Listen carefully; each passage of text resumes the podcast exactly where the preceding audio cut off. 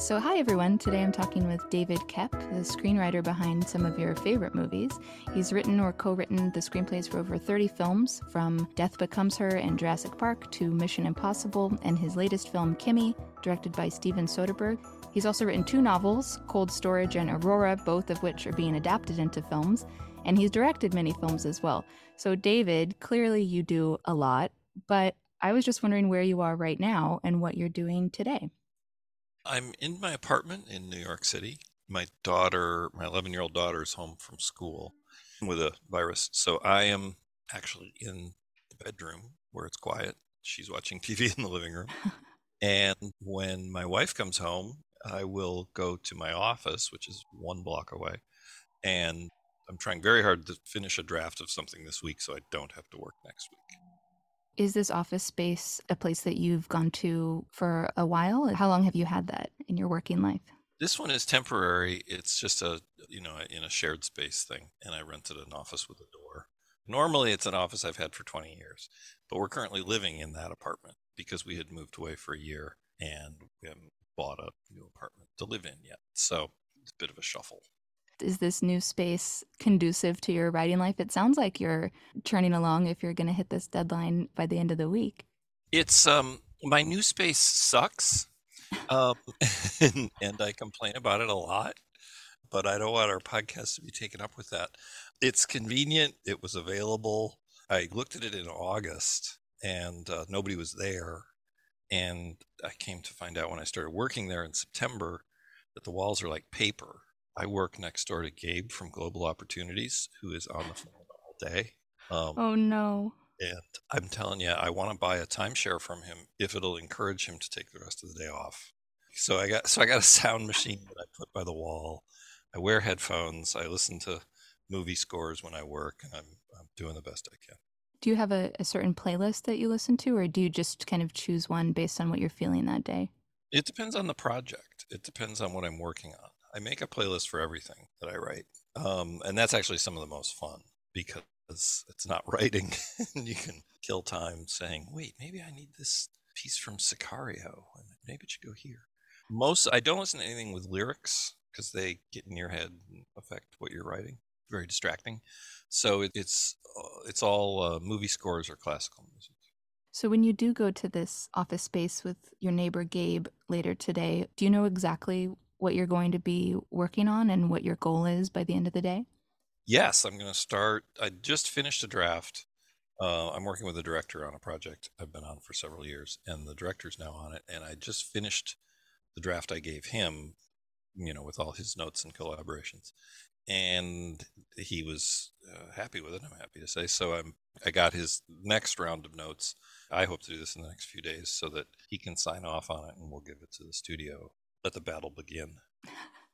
Well, this is something I, I hadn't thought about before because in journalism, you're sort of marking up a copy of a draft. But with screenplays, is a director giving you notes directly on your script, or is it a sort of email or letter outlining the things that they might have suggestions for? How do you sort of deliver notes in that way and take them in? It depends at what stage in the project you are. Early on or on a first draft, the notes can be of a more general nature it's always best if you can do it by talking it out, but not all directors are great verbal communicators. So if you can urge them to write things down, it, it's helpful. And then you can take time to digest it and think about each bit before you respond. So that it depends on the stage. We're at a later stage where this is my second draft for him. And I trust him. You got to figure out if you trust the director or not, and if they mm-hmm. are good at giving notes. Not all directors are and if their instincts about story and character are good. Not all directors' instincts are. And I do trust him, and he's a writer as well, which is super helpful. So I've been giving him every 30 pages and then get his comments and go back and rewrite as I go. So this is really we're at a kind of polished stage. So it's it's getting very specific right now. And you joked about the next step of taking it to the studio and let the battle begin. And so I was wondering, how do you deal with notes that you might not agree with from producers or studios? What is the David Koepp response? Well, the first thing that that it's, it's an excellent point because that is what defines you as a screenwriter. how do you handle notes? Because you're to get a ton of them and you're to get them from many different people. And the bigger the project, the more you get. Well, that's not necessarily true, but the bigger the project, certainly the more people are involved. So, I early on, a director friend of mine said, "Look, here's what you have to sort out. You have to ask yourself two questions every time you get a note. Am I agreeing to this note because it's easier than fighting, or am I agreeing to this note because it's a good idea? Mm. Likewise, am I arguing the note because it's a bad note, or am I arguing the note because it wasn't my idea? And you got to answer all those and ask yourself. You know, yesterday the director uh, Leigh Whannell, it's not, not no secret. He's uh, he directed The Invisible Man was his last movie. It was very good, and he gave me a note that was, I think your movie ends six pages sooner than you think it does. He said, I think, you know, after blah, blah, blah, blah, blah, blah, blah happens, I feel like the, the story is full and complete and it's great. And if that just attenuated a tiny bit, that's where we should end. But I don't think you need these, you know, and at first, I, inside, one's first reaction is always, that's ridiculous. Dead wrong. And I'll tell you why. But within like two minutes, I realized, oh my God, he's right. And then I started flipping through those pages while he was talking. I was like, this can go, that can go. There's no reason for that. There's no reason for that. Having someone else's viewpoint is absolutely vital in a way that it isn't so much in a book, but in a movie for sure.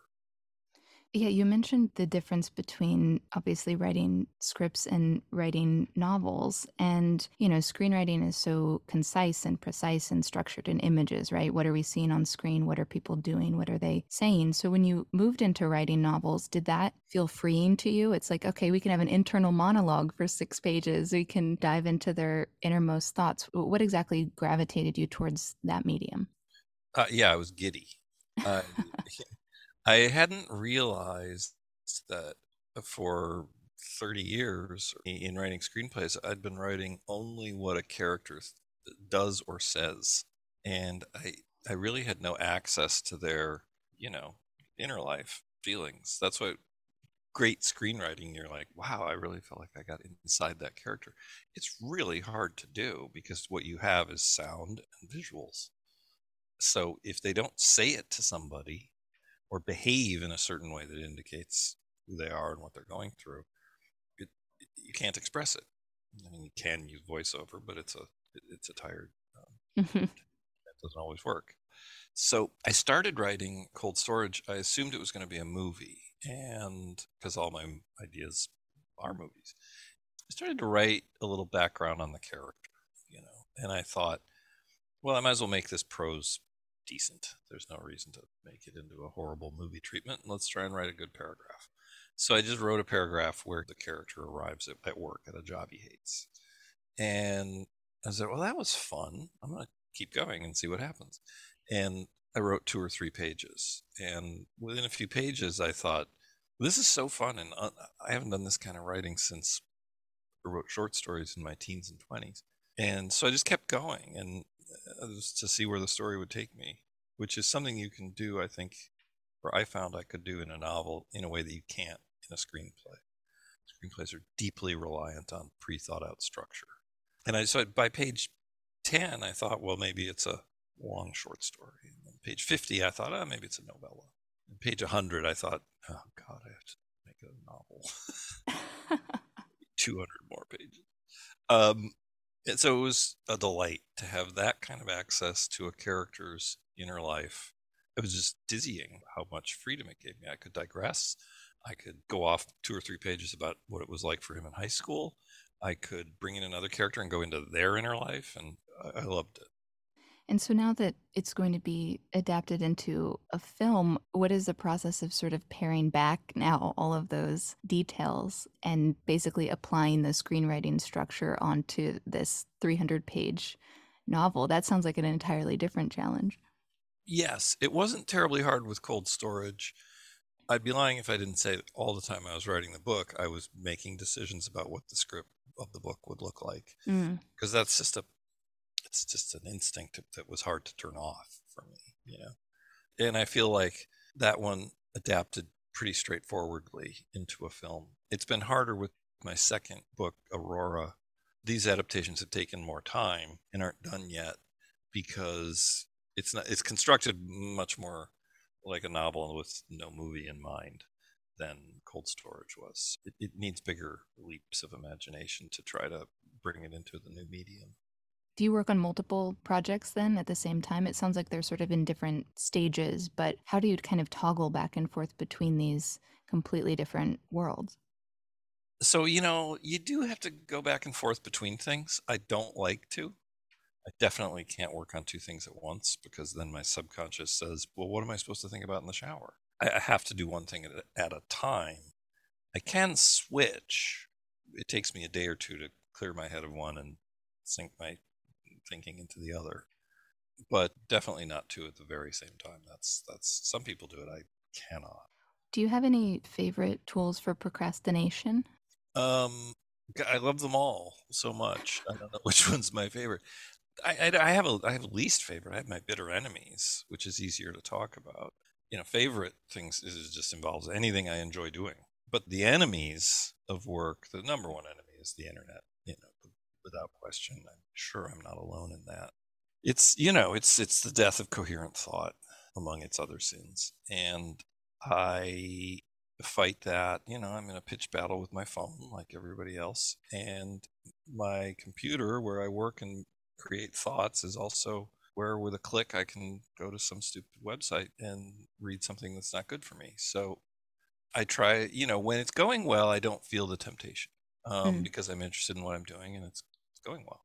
When it's not going well, boy oh boy, is it tempting. So what I I use uh, Freedom, which is an app that you know you set how long you want it to shut off your internet for. I pick an hour, and your computer stops being an interesting place. So naturally, you pick up your phone, and if you move, if you just move your phone to the other side of the room so that you have to get up to go get it and turn Freedom on your computer, within about 90 seconds you'd start writing because what else are you going to do? Look at old pictures? Right you're bored. Yeah. there's nothing there's nothing to do. And then it bings after an hour and says okay look you can look at the internet again. And then you look at your mail or whatever whatever your vice is. And there's never anything interesting right? No like you didn't miss a goddamn thing. So i i love when people show their work their work process their creative process. And so one of my new procrastination tools is now I'm obsessed with a page on your website, this section called the script archive, where you've oh. uploaded a couple dozen scripts. Some were produced, some not. And I was just wondering why you decided to share all of those with the world. Well, I felt like I had saved them. Um, you know, I'm a I'm not a hoarder, but I'm a saver. and I had so many hard copies of things dating back quite ways. Uh, many because I still like to read on paper and scribble on it. That's for rewrites. You know, I went through a thing. I was moving offices or going through endless boxes, and so I, I was scanning everything, and then I had everything in a handy scanned database, and I I needed to create a website anyway for when the first book came out, and I thought this this is something I have to offer that might be of interest, you know. And people ask me for do you have a draft of know, Panic Room a lot over the years, or you know, to pick a script at random.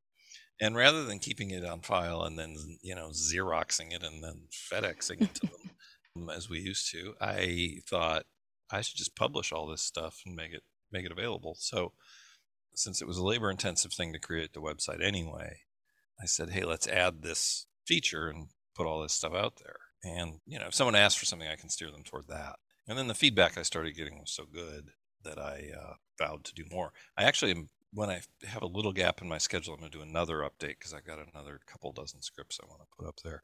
Both a couple and dozen? Oh my gosh. Well, it's been a long career, you know. um, so, uh, you know, some going back that I found, uh, and some more recent, you know, they either were or weren't produced. I don't own any of these, which is, or I do the ones that didn't sell, but I don't, anything that was produced, I don't own the script and I'm not supposed to publish it. And uh, the studio owns it, but, and I just figured somebody really gets bent out of shape because they don't want Mission Impossible up on the script, up on the internet where it's advertising and maybe selling rentals, they can call me and we can talk about it. And you're very candid, though, in, in some of your descriptions of these scripts and early scripts. And a lot of your films typically involve big ideas or extraordinary circumstances, but the characters all feel very real and grounded. And do you think of that as a sort of personal trademark in your writing, or are there trademarks in the way you construct a script or write dialogue or write characters? What would you say those are? They're separate issues. You know, one is one is content and one is style. In terms of content, if it's an original, a story I dream up, I'm attracted to a certain kind of story and a certain kind of character in my viewing and in my writing. I very much like someone that I can identify with in one way or another. And then I can, when writing them, pull out parts of myself or people that I know well. And I like that person to have something extraordinary happen to them because I think that's interesting. And we don't watch movies to see somebody pick up their dry cleaning. Uh, you watch movies to see something happen, something interesting, something different. In terms of style, it's hard for a screenwriter to have a recognizable, you know, style unless they direct the thing themselves. But in terms of the printed word, I work hard on my screenplays. I'll do whole drafts that are just meant at reducing words. Take out four pages, only you know, trimming sentences or rewording them to be simpler. Because I think it's imperative that a screenplay be a decent reading experience first. They're tough documents to read because, unlike a novel, they call on the reader to supply their own images. And so you have to evoke those images in the reader's mind. And you have to keep them moving at a pace that is roughly equivalent to a movie. It should certainly not take longer to read a screenplay than it takes to watch a movie. So a lot of my style is designed to make the reading experience pleasant, occasionally funny, and, and moving. You know, not not stuff you have to slug through. Like if there's three long paragraphs of description in a row, I have failed, and the reader will not get through the page. They'll either skip it or they'll close the script. Mm. Something too that I just noticed in reading a few of the scripts, it just felt like there was clarity above all, which is something that I think really trips up early writers, early career writers, is I don't know, sort of overcomplicating things by trying to have some kind of voice that clouds what's actually happening in the story. Yeah, I agree. There's what they do and say, what happens. That's what matters. Don't get in the way. If you want to be amusing occasionally, that's okay, but do it briefly and in your stage descriptions. And if you want to if you want to cheat once in a while, that's okay too, because you don't have all the tools a movie has. So if you say, the man with the baguette, and then in parentheses, whom we remember from the scene outside the store, you know, like you can say that to help a reader out. In a movie, you'd go, oh, it's Baguette Guy, and you remember because you saw him. So that was a reference to the opening of French Connection. I, I try very hard for clarity, so I'm glad you felt that. So, when you're going through a script to reduce words or edit yourself, basically, are you looking at it on a desktop, a laptop? This is a very technical question. Oh, my own self editing, I print it out. When I go into uh, work, I'll and reread yesterday's stuff.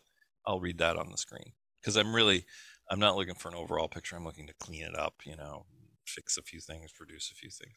But if I have any kind of chunk, you know, 30 pages or more that I want to sit down and read, I print them out because you can see it. You know, this computer screen is very tricky and you can't get an overall look and you can't flip back two pages quickly and circle something and mark put this on 38. You know, mm-hmm, it, mm-hmm. it just it works vastly better for me to have a printed thing. And then I can get ideas as I go and I always leave a blank page at the front because that's where I write notions that maybe don't have a particular page they go on.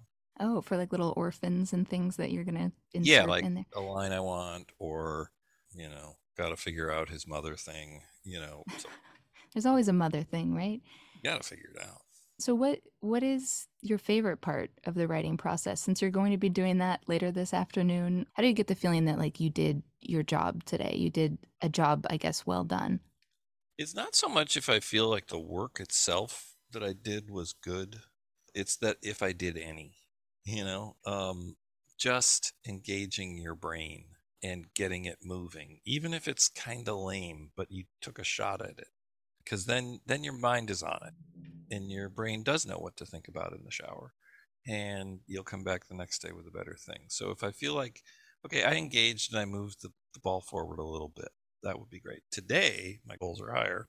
I really want to get through this draft, and the notes aren't that hard. So I would love to go in and engage quickly, not kill 90 minutes on the internet, get at least halfway through so that I can do the other half tomorrow because I'm in the later stages of editing something and it really is editing at this point, editing and a little rewriting.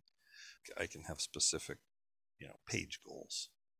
When you're done with that goal, is there any way that you just sort of close down for the day and say like, okay, I'm I have enough left in the tank to return to this tomorrow or how do you kind of signal to yourself the day is pretty much done? leaving an office i've always i've found an office out of the house important since i had kids and i had kids a long, you know, 28 years ago and my youngest is 11 so it's been you know i've had kids as long as i can as long as i've been working almost and just so working out of the house is important just leaving the office changes the vibe and changes your thinking and then coming home you know um, i'm happy to see my wife i'm happy to see my daughter and then you know we'll sit down and eat. And I do enjoy a glass of Pinot Noir. So those are same as everybody, pretty clear signifiers the day's over.